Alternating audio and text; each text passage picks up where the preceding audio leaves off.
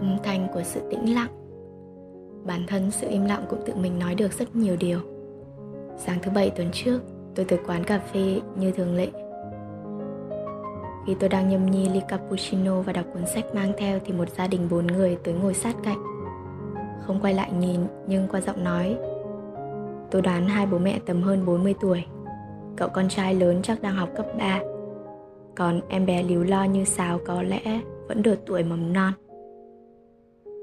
gia đình khá lịch sự. Họ nói vừa đủ nghe và khi chứng kiến cậu lớn trao đổi rất lễ phép với nhân viên starbucks thì tôi gần như có thiện cảm ngay lập tức. Không chú ý nghe lọm nhưng vì khoảng cách giữa bàn của họ và ghế của tôi khá gần, nên những tâm tình của gia đình nọ vẫn vô tình loáng thoáng bên tai. Câu chuyện của họ khá dễ thương, chủ yếu là chuyện trường, chuyện lớp, định hướng tương lai nghề nghiệp. Nhưng rồi sau tầm 10 phút tôi bắt đầu thấy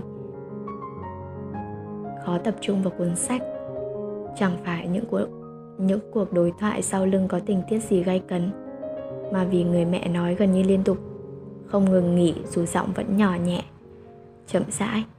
Nếu có một phút tạm dừng thì người bố sẽ ngay lập tức cất giọng tiếp sức.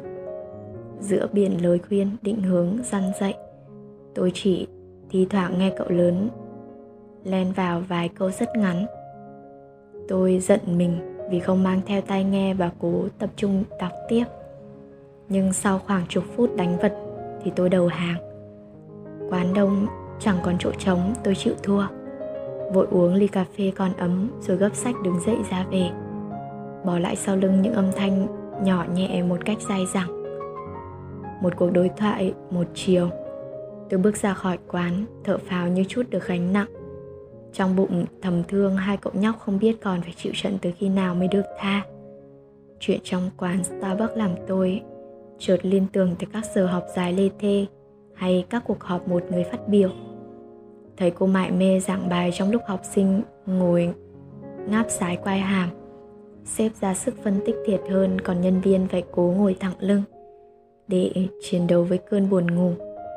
Ấy là lớp đông học sinh và phòng họp thì lắm nhân viên chứ nếu chỉ một kèm một thì thật thảm thương cho những người đóng vai thính giả.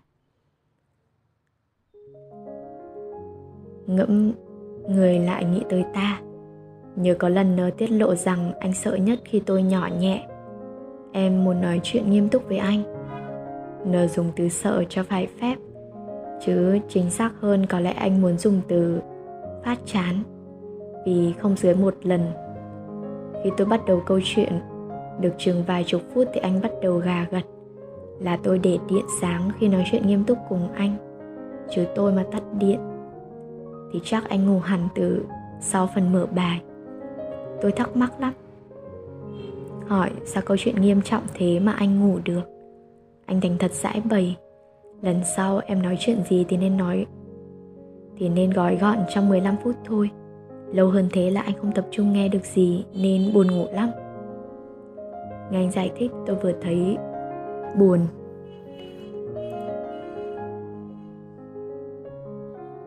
Vừa thấy buồn cười, vừa thấy bực mình.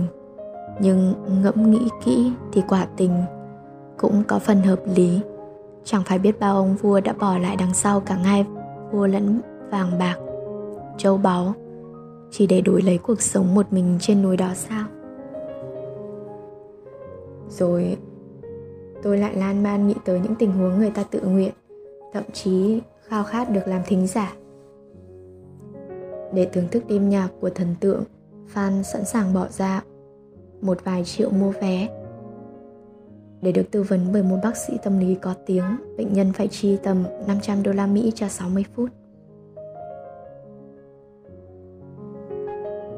Còn để làm khán giả trong một buổi hòa nhạc đỉnh cao ở Vienna thì nghe nói bạn phải đặt chỗ trước cả năm và dành dụm tiền lương trong vài tháng. Thực ra, không có gì mâu thuẫn giữa việc bỏ lại núi vàng, bạc để đánh đổi lấy sự yên tĩnh và việc chi thật nhiều tiền để mua những âm thanh mà đôi tai khao khát.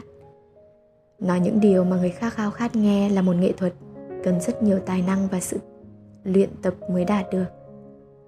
Nói những điều người khác muốn nghe cần sự tinh tế và duyên dáng.